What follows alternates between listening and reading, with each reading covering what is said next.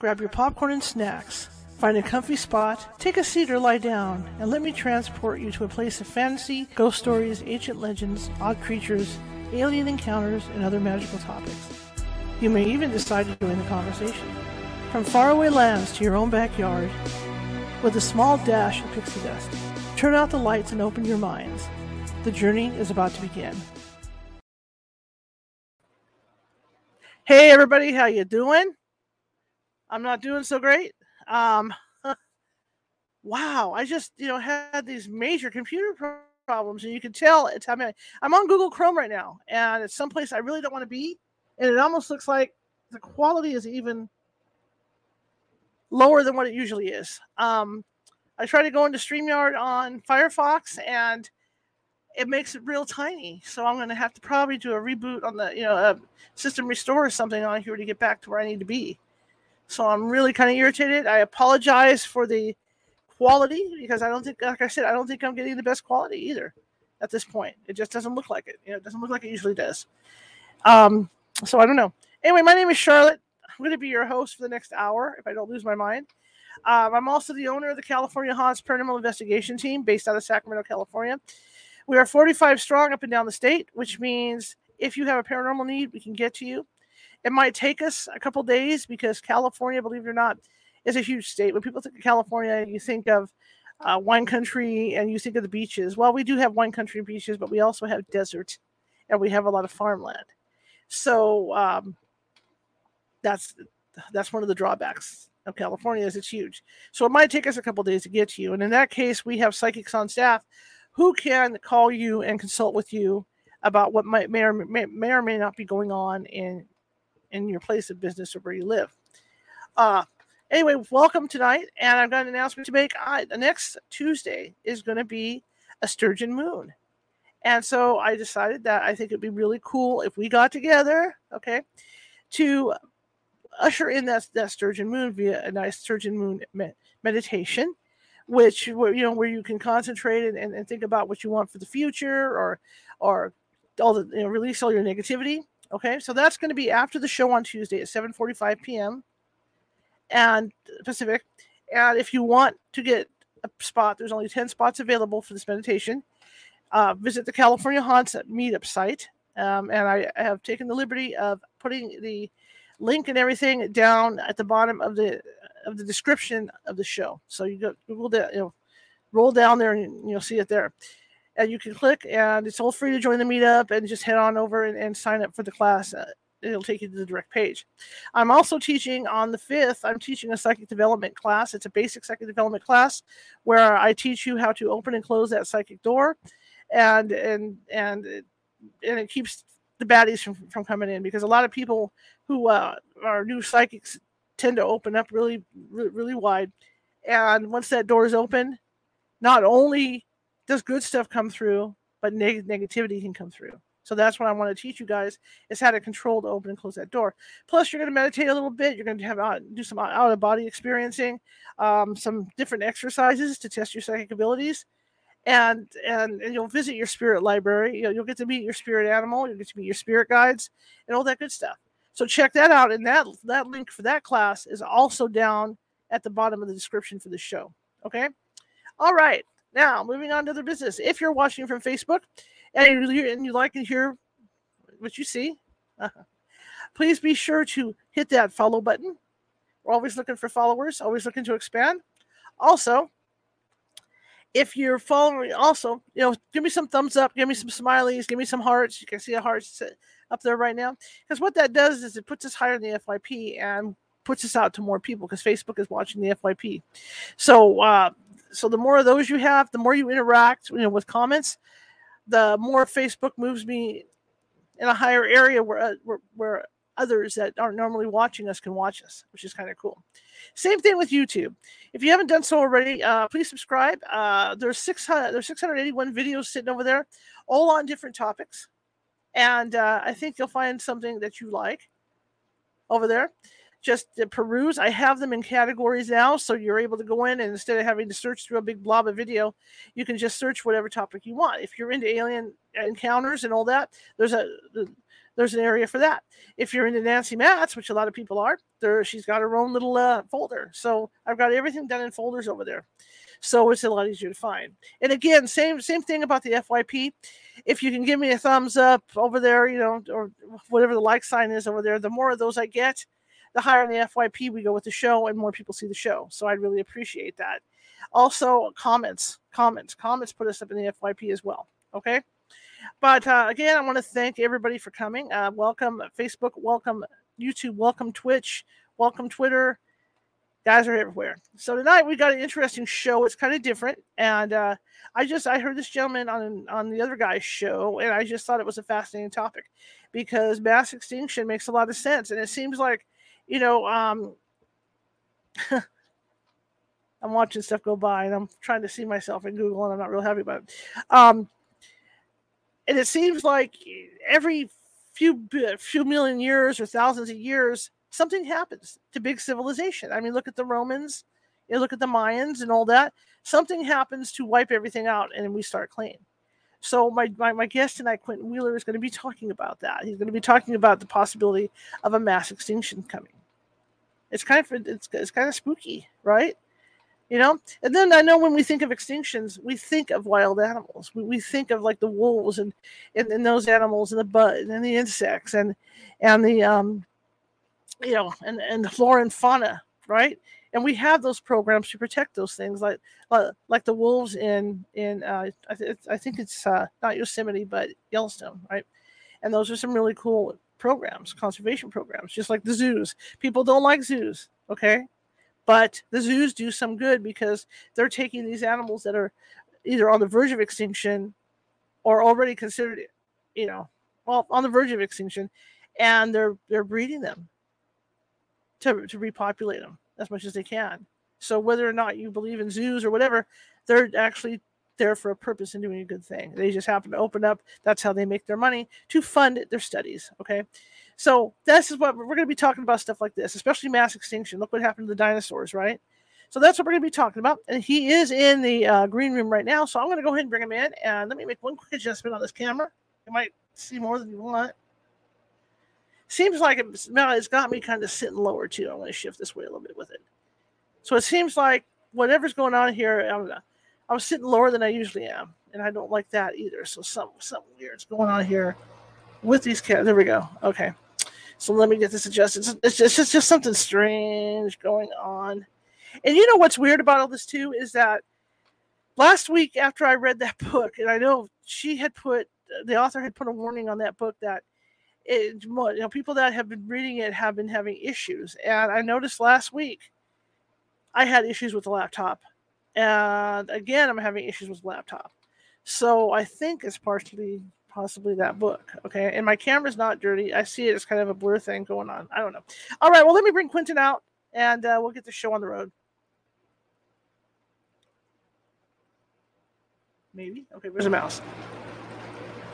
Hello, sir. Hi, Charlotte. How are you? I'm good. I just wish my computer was behaving. I hate technology. Tell me about you, sir. I'm right on cue. Well, I've spent my career exploring species. I'm an entomologist, so insects are my special interest. Mm-hmm. And most people appreciate that there are lots of insects in the world, but I think most people don't quite know how many. There are more named kinds of insects than any other group of plants or animals. Just a little bit more than 1 million known species of insects. And a very conservative estimate is that there are at least 4 million species of insects. So we still have a lot of work to do, even if that number is accurate. And the number could be much higher.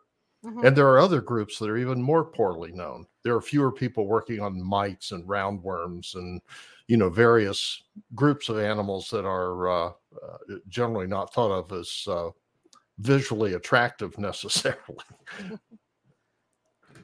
You know, when I think of gentlemen that do your kind of work, and this is just me because I'm a movie buff, the first thing I think of is Silence of the Lambs, those two guys that were down in the basement of the Smithsonian. Oh, yes, absolutely. Well, and another one that I mentioned in my book is Arachnophobia. I don't know if you recall movie. Yes. Well, do you remember the opening scene where they shoot a canister of pesticide up into the jungle canopy, and then all these bugs and spiders come raining down, and they catch them on outstretched sheets at the ground level? But it was actually a friend of mine developed that technique. He was a scientist at the Smithsonian, and it opened, this entire new dimension of insects. No one, the forest canopy in South America is 100 feet above the ground, sometimes higher. And so entomologists had never been able to get up there and collect the insects. And suddenly he was sampling them. And what he found was just absolutely startling. The number of species unique to each kind of tree was unexpectedly high. And then if you multiplied that by the number of tree species, he came up with an estimate, that just blew the lid off what we thought we knew of insects. Wow. And, it's as if a whole new habitat had been, approached for the first time. How does somebody get interested in the insects to the point that you want to be an insect expert? Well, I feel like I didn't have a choice, really. My entire childhood, I was interested in species exploration, although I wouldn't have had that terminology to describe it necessarily. Mm-hmm. From an early age, my first interests were actually protozoa, single-celled animals that you find in fresh and marine water. And I misspent most of my youth traveling around and collecting from ponds and streams and culturing and identifying as many species as I could find. And when I got to college, I found myself my freshman year short one course, and I looked around and saw an entomology class, and I thought, well, that's different. And so I took that, and boy, it was just a perfect match. And I've never looked back since. I approached it with the same passion. And insects are fun because when you go in the field, you can actually see what you're collecting as opposed to getting a bottle of water. This is true. When we talk about insects too, I mean, every animal that's in existence, there's a reason for them to be there to keep that ecological balance going on. You got the snakes there to eat the rats, and you got, whatever eats the snakes, et cetera, et cetera, et cetera. Yep, absolutely. And in fact, E.O. Wilson was fond of saying that, insects were the little things that run the world. And certainly in terrestrial and freshwater ecosystems, that's absolutely true.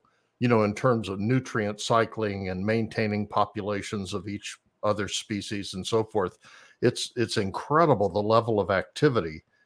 And maybe the main reason that we're worried about a mass extinction is that most species are really specific in what they do. They do, one thing really well, or some of them live in one little place, or some of them have one or a few hosts that they use. Like most butterflies, for example, are fairly host specific. You find them on one or a few plants, and that's it. Mm-hmm. And so if the habitat is destroyed where that plant lives, then the caterpillars and other things dependent on it disappear too. And it's sometimes difficult to convince some people of the dimensions of the coming mass extinction because we don't have hard evidence. There are only, maybe a little more than 1,000 species that we have really good rock solid evidence of their extinction. But that isn't even a beginning of what is going on. And so it's largely indirect. In other words, we know about these massive numbers that only occur in one place on the planet and nowhere else, or only can exist given one host and nothing else. And then as we see those places disappearing, right, it's a simple prediction of what's happening to the others. And the best number that I see that quite a few biologists would buy into is that something on the order of 20,000 species per year are going extinct, which is a pretty scary number. Mm-hmm. Mm-hmm.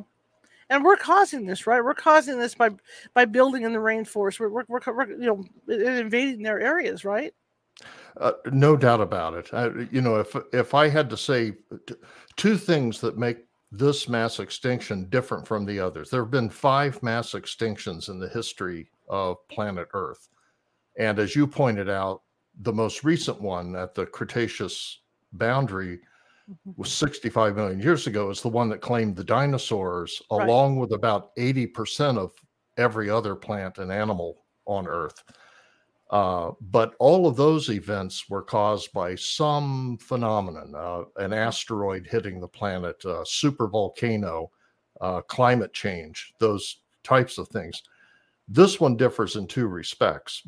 First of all, it is mostly caused by us. We, you know, humans are in some respects causing it. In other respects, we're adding fuel to the fire and we're speeding up the process. Mm-hmm. And that leads to the second differential thing, which is it's happening a whole lot faster than any of the previous mass extinctions.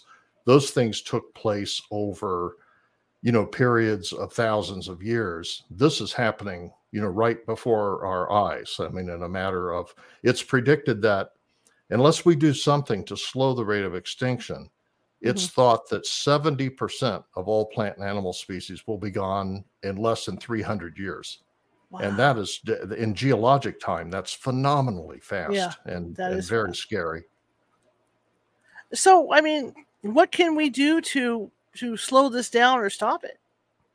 Well, a lot of my colleagues are really pessimistic. I mean, they feel, you know, we've passed a tipping point, and you know, we're going to lose millions of species no matter what we do at this point. Mm-hmm.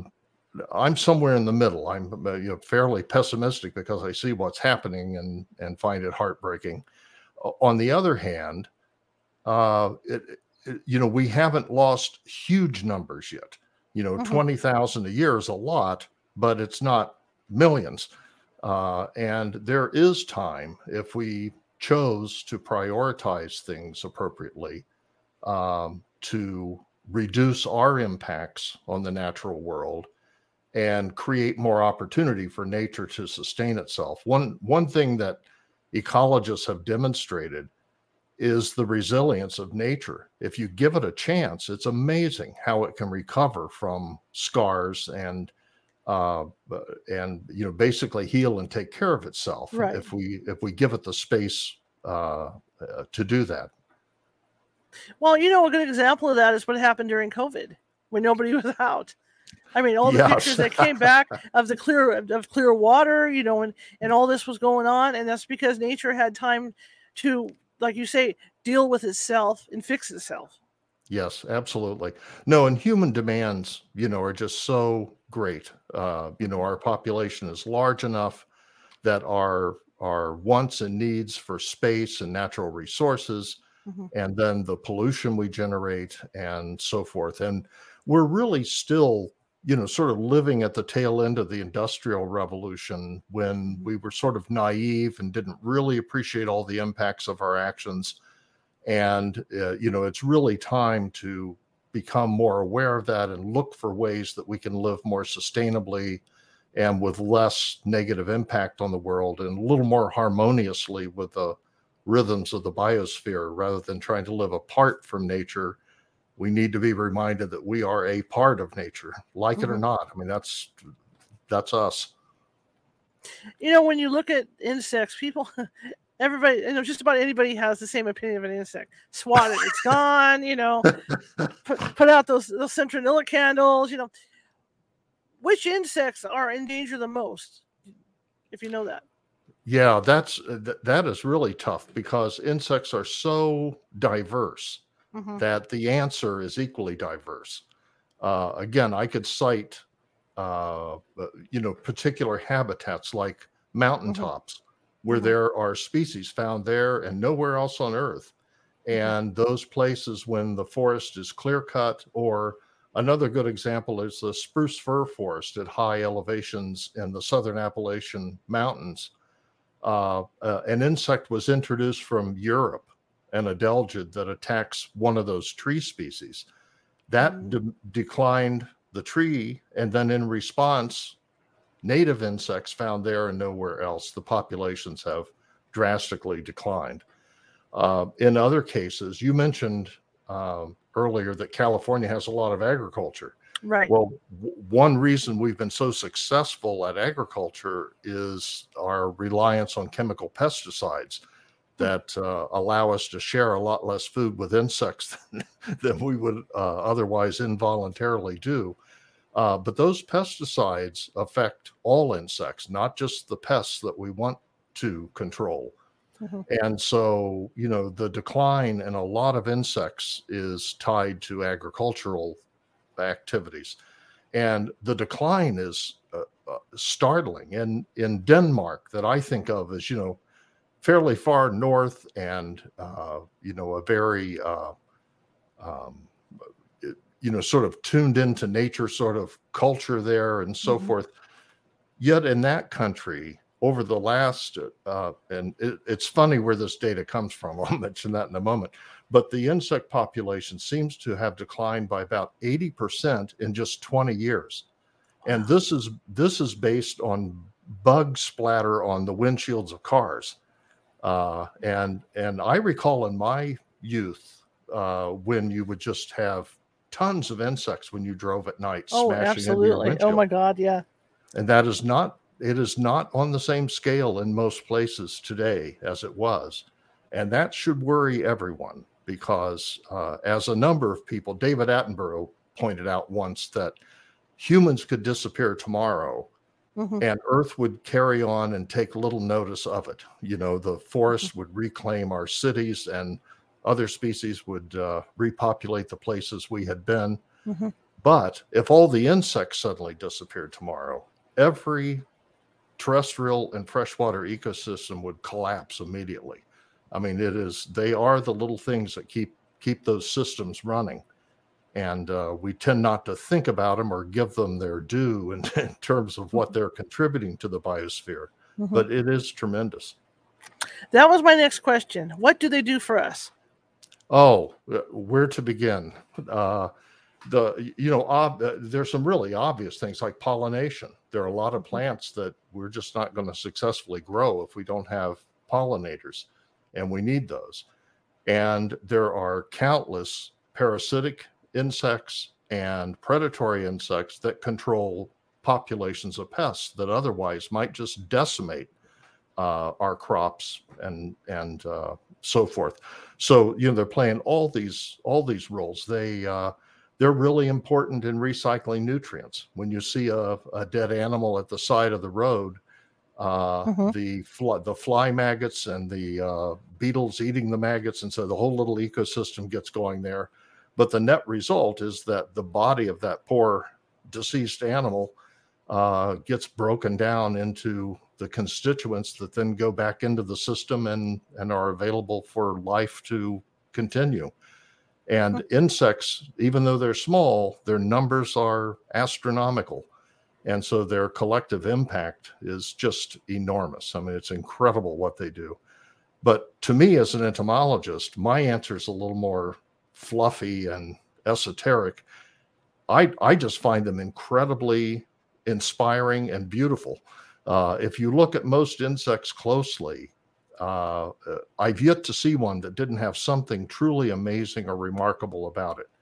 And I concede that they're not all attractive as a whole animal, mm-hmm. although many are. I mean, mm-hmm. you know, many butterflies and moths and so forth that, you know, people collect and pay great money for and so forth because of their beauty.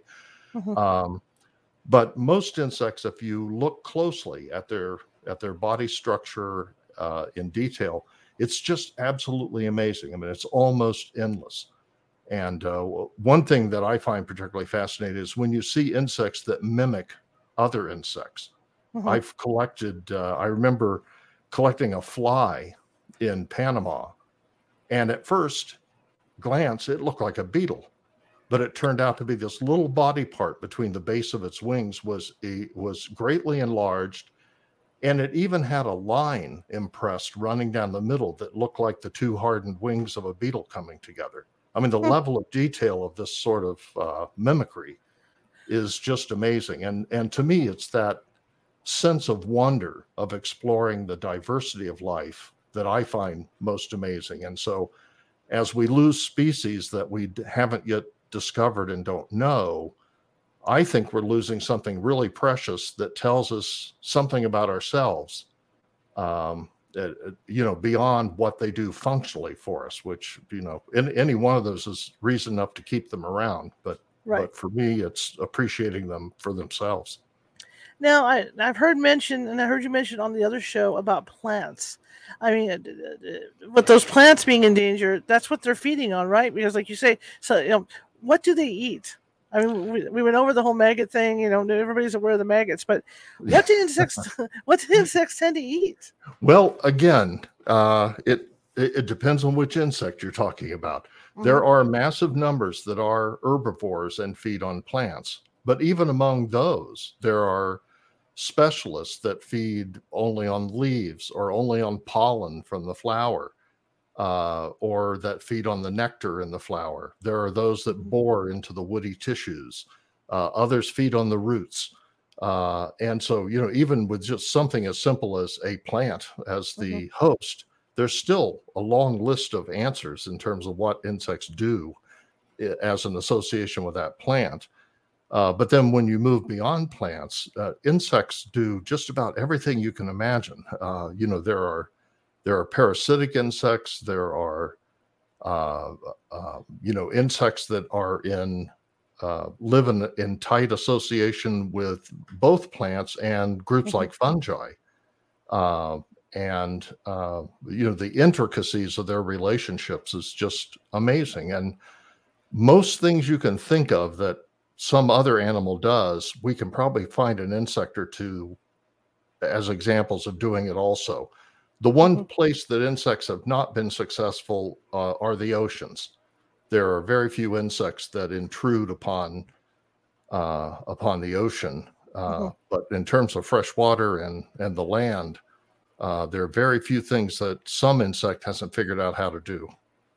Well, you know, you can even use them medicinally. Oh, absolutely. No question. And again, knowing maybe 25% of insects at best, and probably somewhat less than that, we haven't begun to explore that aspect. And the chemistry of insects is incredibly complex. And so there are just, you know, all kinds of things that we haven't thought of.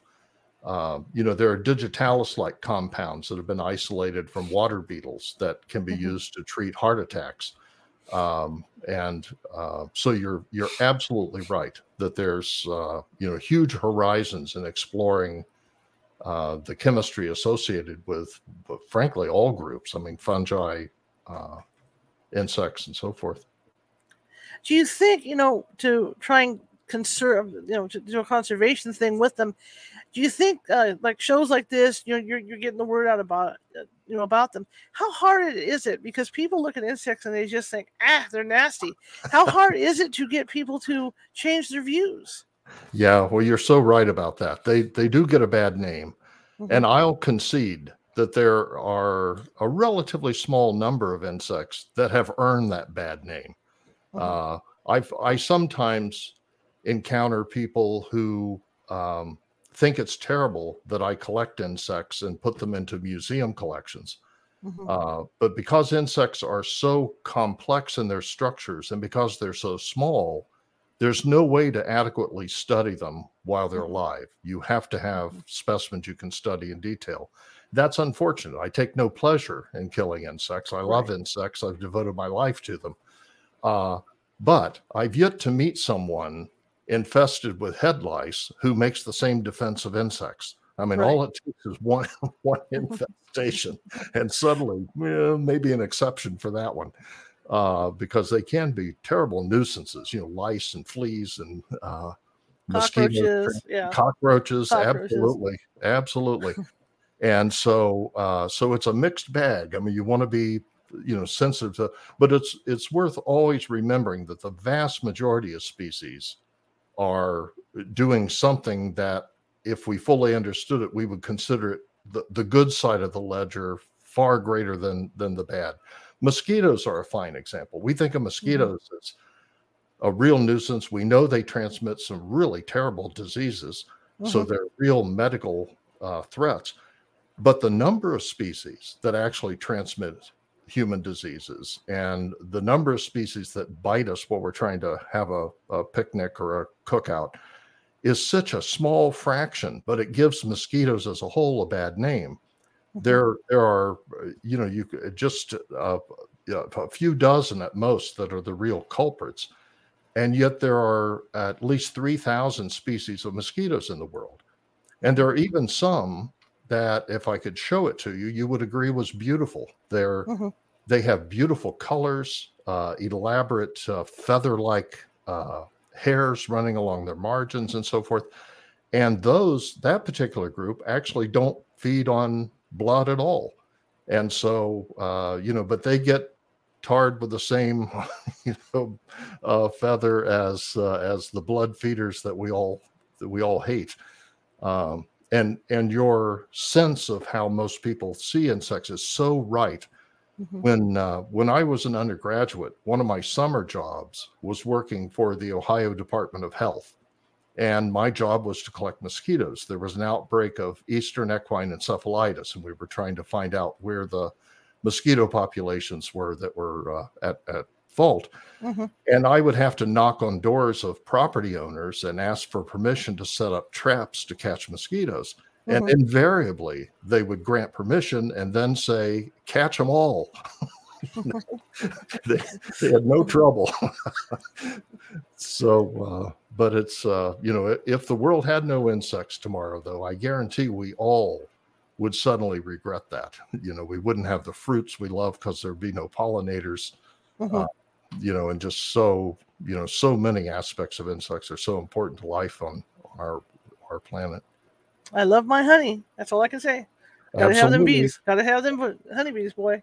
Absolutely. When you were talking about setting traps, I know out here where I live, we have a problem with West Nile virus coming in, from the mosquitoes. And they're not spraying in my area yet, but they're considering spraying in another area. I mean, like you say, if we keep, and as horrible as it is for that virus to be there, if we spray them to the point that they're extinct, it's going to throw everything off balance.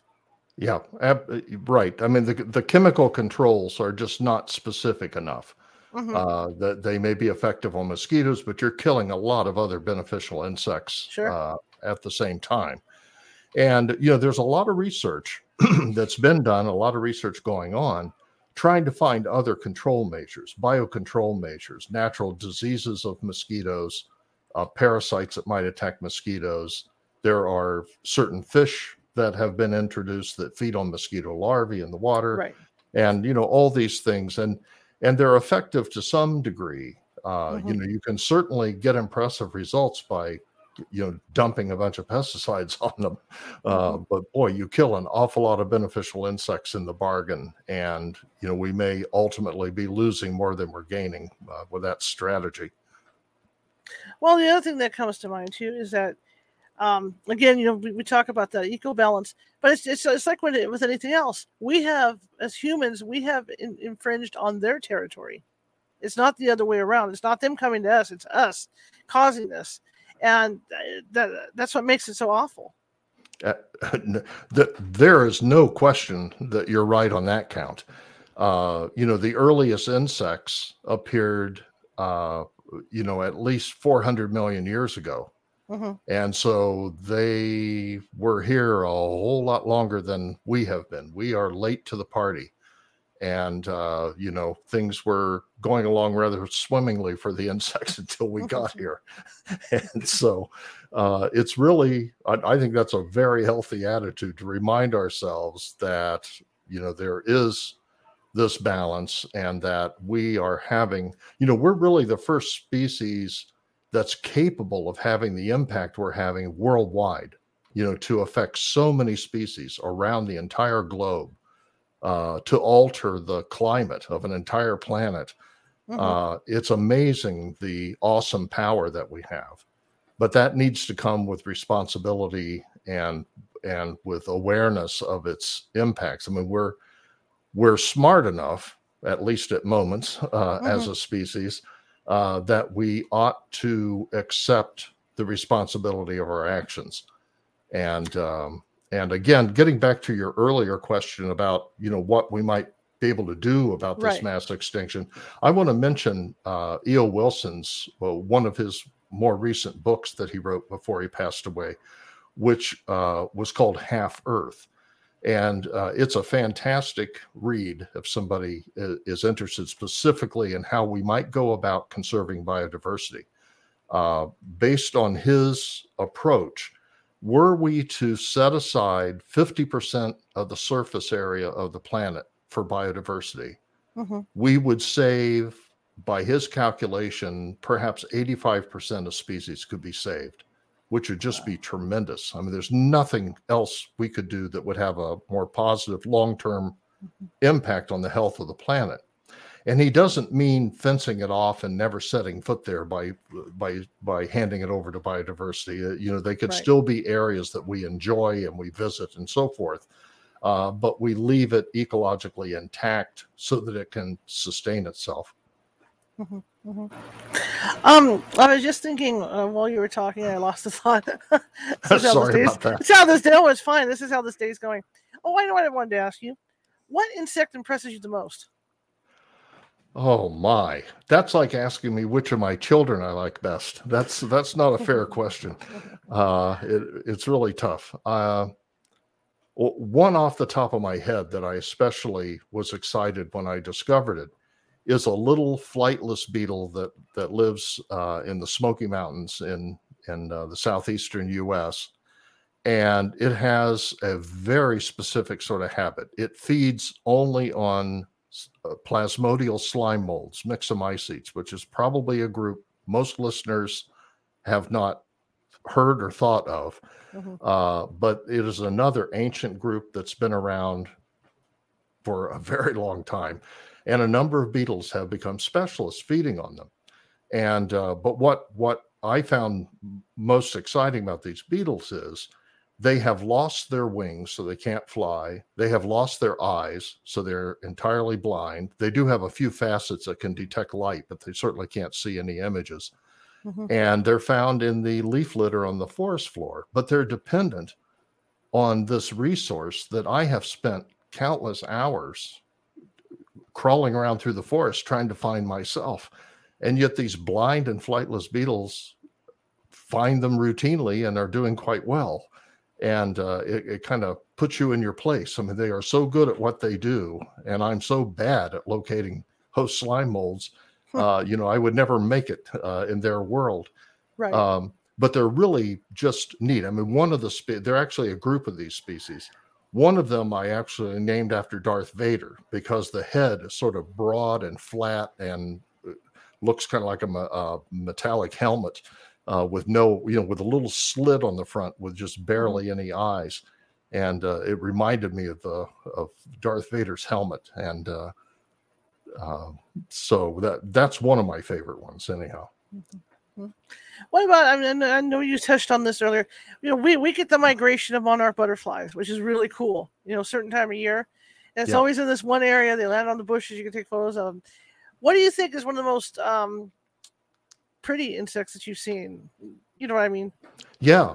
Well, there's so many, but I mean, certainly I've been in tropical forests when morpho butterflies came by, and they are brilliant blue metallic color. And when a shaft of sunlight hits them while they're in flight, there are a few things that compare with that. I mean, it's just absolutely breathtaking.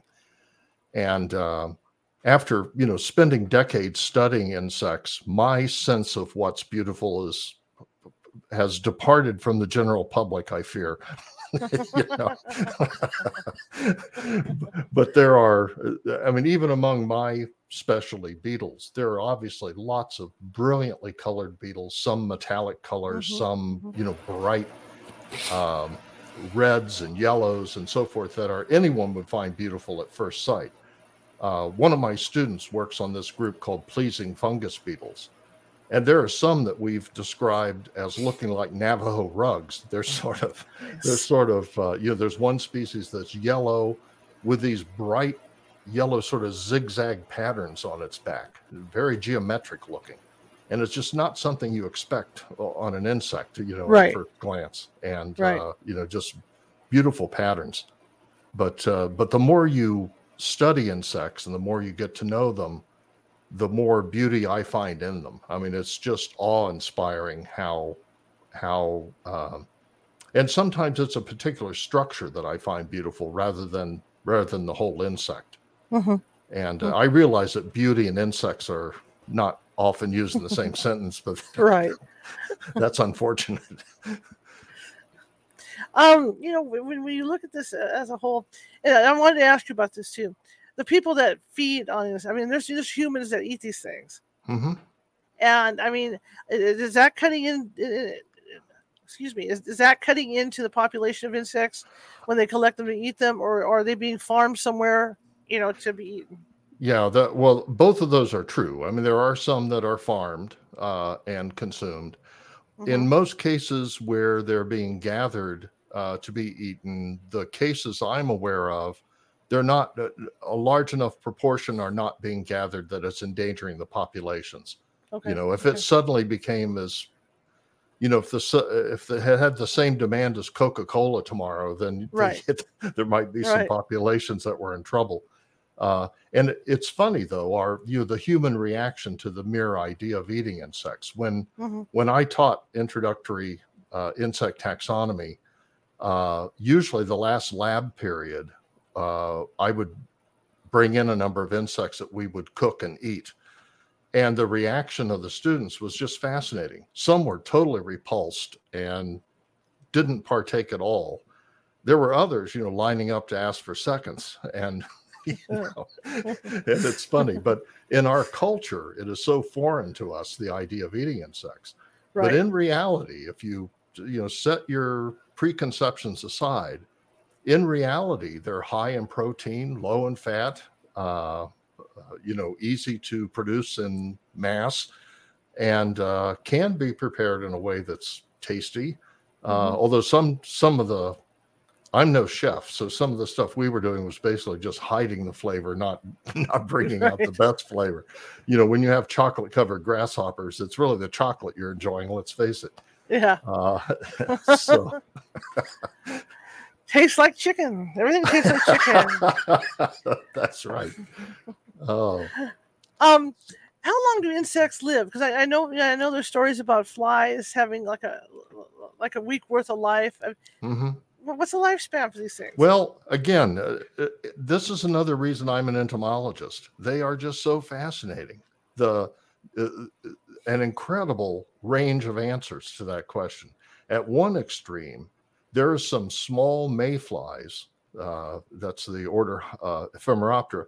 Some small mayflies that actually live at most about 20 minutes as adults.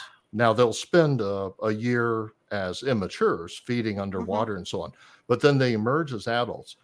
Their mouth parts never develop because they don't live long enough to eat a meal. So they come out, they mate. The female doesn't even have the time to lay eggs. She falls back in the water, her abdomen ruptures, and the eggs are released into the water. And then the cycle begins again. So you've got 20 minutes for an adult life on the one hand. On the other hand, there's some beetles that live in the desert that are indestructible. I haven't seen the Oppenheimer movie yet, but one thing that will be in the back of my mind when I do is that if we ever do destroy ourselves with a nuclear war, I guarantee you there will be insects living at the other end of it. I mean, we may do ourselves in, but some insects are so hardy, it's beyond belief. My major professor at Ohio State was Chuck Triplehorn, and his specialty were darkling beetles from the desert. He had one pet darkling beetle for 18 years, same beetle. And it was so old that the foot of an insect consists of five segments, five tarsomeres. Mm-hmm. All five had completely worn off. So this poor thing would sit in this little terrarium on his desk if he was having an apple for lunch, you'd take a little piece of the apple and put it in that terrarium, and you'd see the beetle's antennae start to move. It would smell that apple, and then it would get up and walk along on these stubs of legs that it had left, waddle over and feed on that apple. But, you know, these insects are virtually indestructible. I had a friend in London who was collecting weevils in North Africa in the desert. And he had collected some, brought them back alive in a little pillbox, a little metal container. And the container was sitting on his bookshelf and accidentally fell behind some books and was forgotten. 2 years later, he found it when he moved a book off the shelf. He opened the container and the weevil got up and started walking around. And it had no water, no food for 2 years. Wow. And that's tough. So anyhow, the answer to the lifespan is, you know, from minutes to a surprising number of years for an insect. But an average, you know, somewhere, you know, from weeks to months, if there is an average. But you know, all kinds of, which again is why they're so fascinating. I mean, they've solved the problem of survival in so many different ways that it's amazing. And one thing I want to mention before I forget to is we're talking about the prospect of a mass extinction, right? And I certainly am a strong supporter of Wilson's Half Earth concept for preserving, say, 85% of species. And I sure want to see us save every species we can, but I'm fatalistic enough to be convinced with the patterns the way they are that no matter our best intentions, no matter what we do, millions of species, I think, will be lost in the next 200 to 300 years. And so for me, I'm interested in the diversity of life, and I'm interested in learning the history of life.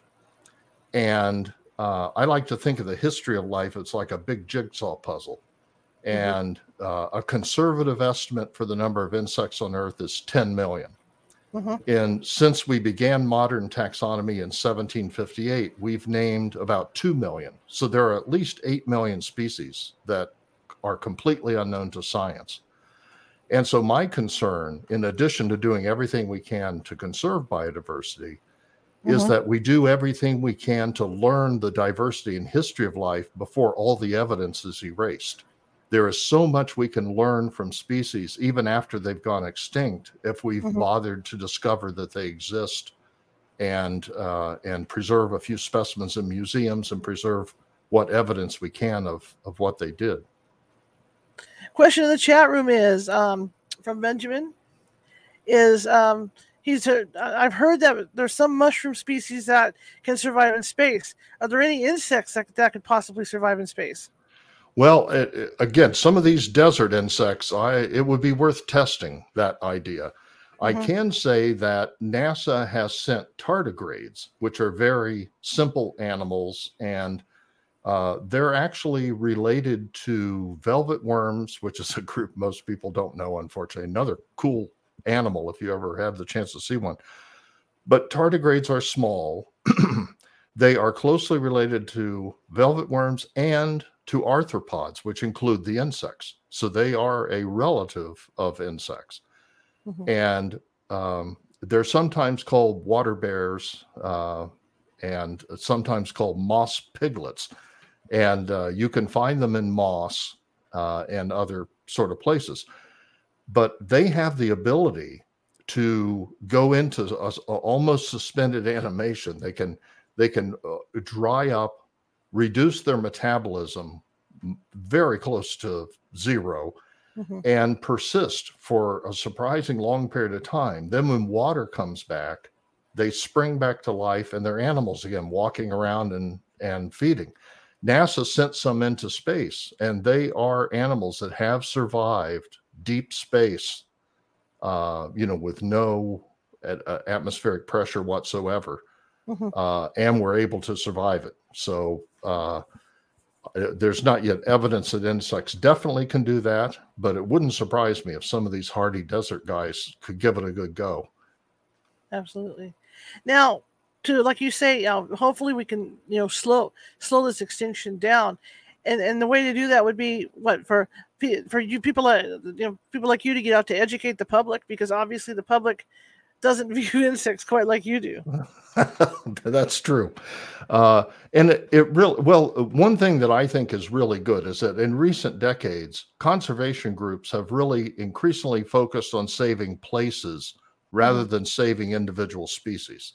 Mm-hmm. And I understand that the appeal of a cute and cuddly mammal of some kind being the poster child for conservation, and that's fine.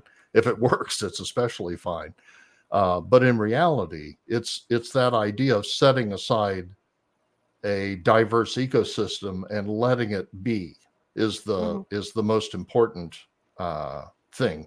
But we have to value the other species, and as you say, recognize that they were here before we were and have some claim to this planet, at least as much as we do, and and therefore allow them that possibility of existing without totally destroying their habitats.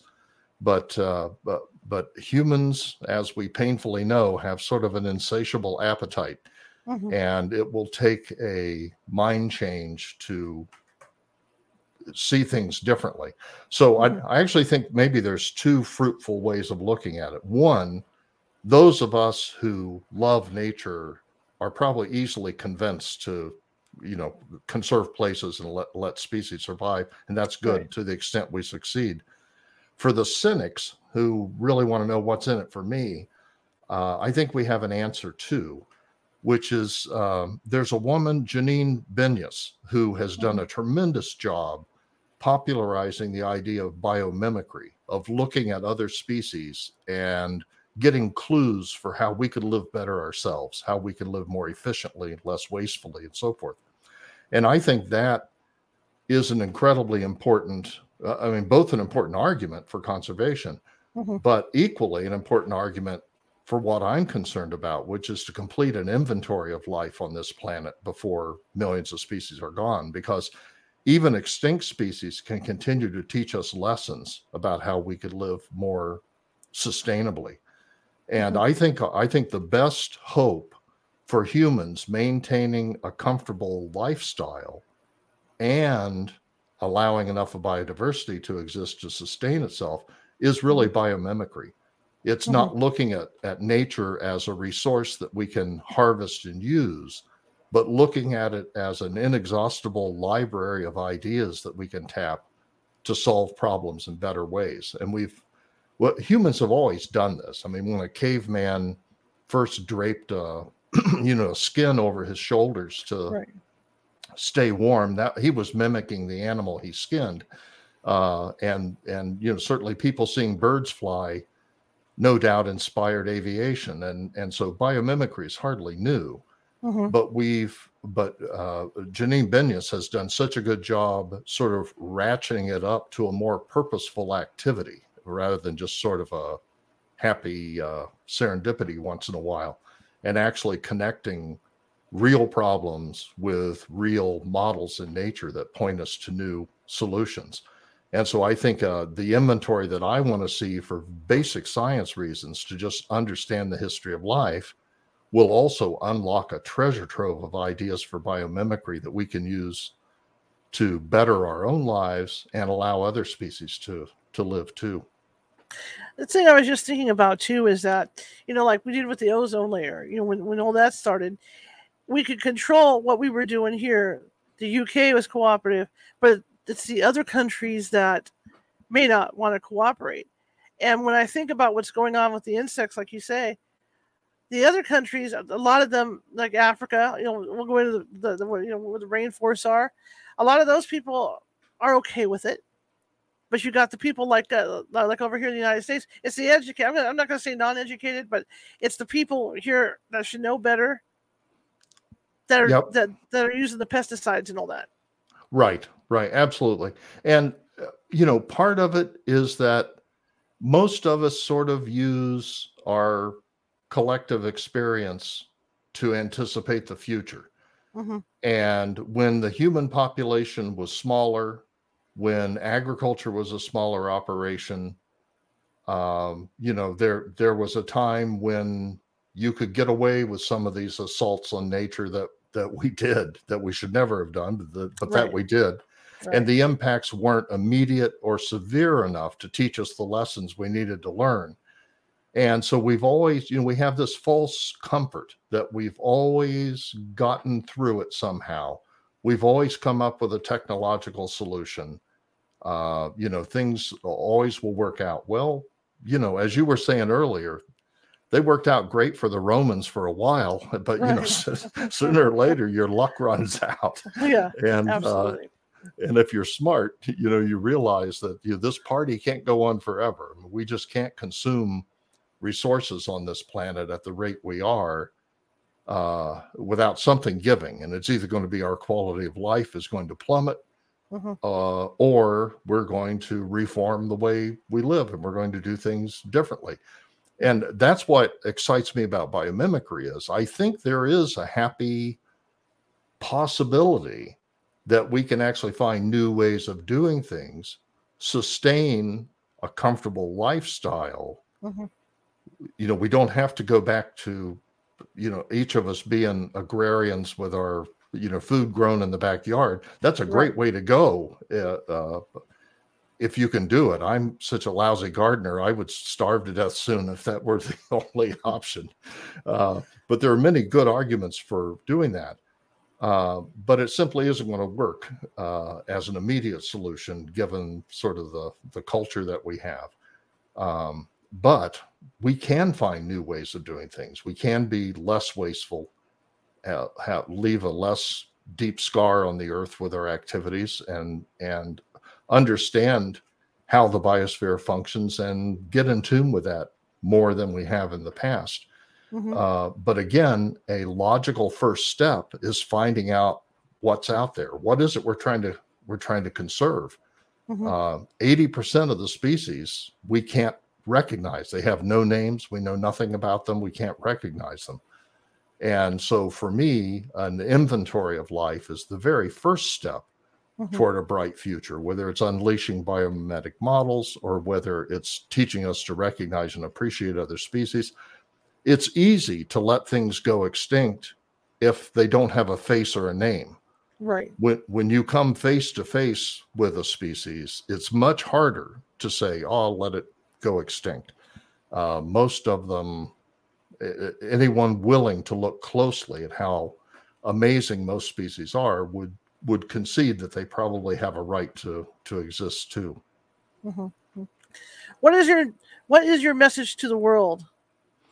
Well, I think number one, we really do need to do an inventory. If we were to find, if we suddenly found that there was life on Mars and it was very diverse, I have no doubt that we would spare little expense to send expeditions to discover what life was there, and if we knew it was going extinct rapidly, we'd move even more quickly to learn what we could before it was gone.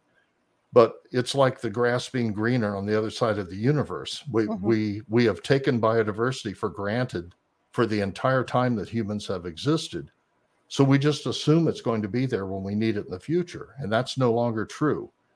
And so the first message is, let's learn what we're on the cusp of losing.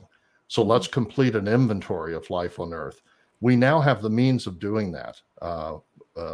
With a reasonable investment, we could complete the discovery and description of every living kind of thing on Earth within 50 years easily. And that would be a tremendous investment for the future. It would allow us to make more informed conservation priorities in the future. Mm-hmm. It would fuel a biomimicry revolution for solving problems in new ways. And I think it would open our eyes to just how amazingly diverse life on this planet is. We, most of us don't appreciate just how many different kinds of plants and animals there are and how miraculous this world is.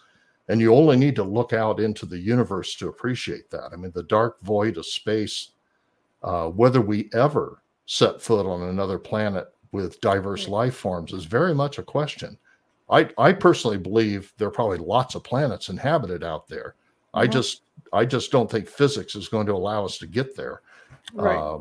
Because the first Earth-like planet that looks really promising, because it's got a rocky surface and moderate temperatures and liquid water, and looks like a great place for life to have arisen. There's only one wrinkle. It's 550 light years away. And so even if we could travel at the speed of light, which is 186,000 feet per second or miles per second, and we can only travel with the best NASA vehicles, the next generation, at about 6,000. Right. But even if we could travel at the speed of light, it would take 1,000 years to go there, get samples, and come back. And so, we really are missing the opportunity to learn the story of the origin and history of life on this most miraculous planet. And there will be no second chances. It'll take tens of millions of years for life to become diverse again, if we go through an extinction event like the dinosaurs witnessed. And so we really have the clocks ticking, and we have one precious chance to learn all we can about life on Earth. And so that's the core message. So absolutely. So what's next for you? Oh my! Well, I'm officially retired, but I'm not very good at it.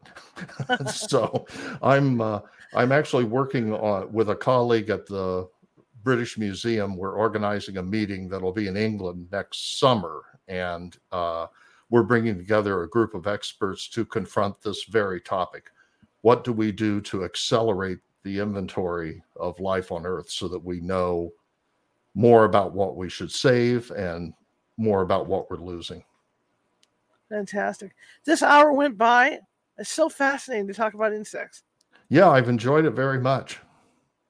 Well, maybe we can get you back on at a later time to talk more about this. Sure, absolutely. Okay. Cool. How can people find you, sir? Well, I have a website whose address I'm not sure I can reconstruct off the top of my head. Perhaps I can share that with you and you can pass it along. I think I have it, so at the end I'm going to show it.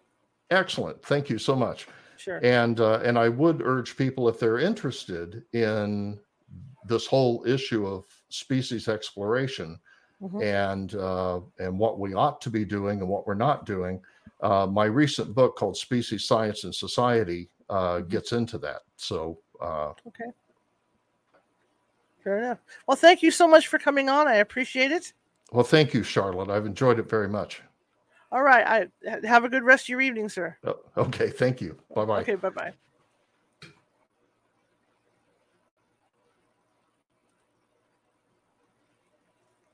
See, it's been like this all night. There we go. I don't know. I can't get the camera off. Okay. All right. Now I should be bigger, but it's not letting me. Hang on. Let me do this. See, all kinds of stuff going on. Quality is not even as clear as it should be. Anyway, thanks for coming, everybody. And look at this. Look at them suddenly, like, really, what the heck is going on here? I suddenly shrunk. Anyway, thank you, everybody, for coming. I really appreciate it. And tomorrow we're going to be on at noon with Nigel Watson talking about U.S. and UFO encounters and abductions and all that. He is in the UK, so that's why we're going to be on at noon. So remember, noon Pacific time. We're going to be on tomorrow. Again, I am going to be doing a meditation next Tuesday night to honor the sturgeon moon. And if you're interested in that, feel free to Google, to roll down on the information for the show. Click on that. It'll take you over the Facebook, not the Facebook page, but the Meetup page to sign up for that. Also below that is a psychic development class. If you're interested in that, click on, use that link and get over there as well. Anyway, I want to let you guys go. I'll share his information with you, and we're going to call it a night. But thank you all for coming. And if you like what you saw tonight, be sure to leave me a thumbs up or a smiley face or a heart if you're on Facebook, and follow me. If you're over on YouTube and you like what you saw tonight, same thing. Leave me some thumbs up and subscribe if you haven't done so already. Okay? All right. Well, I'll see you tomorrow at noon. And have a great evening, everybody.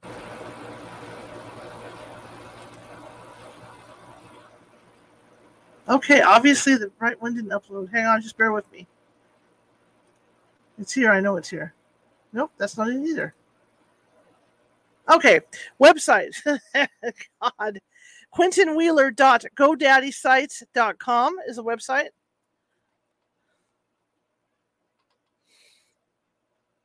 And the book is Species, Science and Society.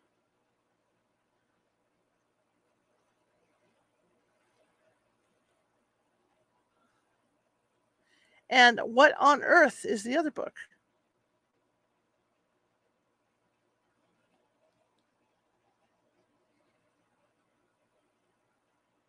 And they can be purchased on Amazon.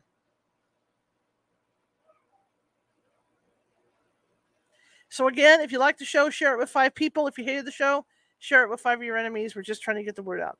Okay, guys, I'll see you tomorrow at noon, hopefully over on Firefox, so we don't have these production issues, but we'll see. Anyway, talk to you later.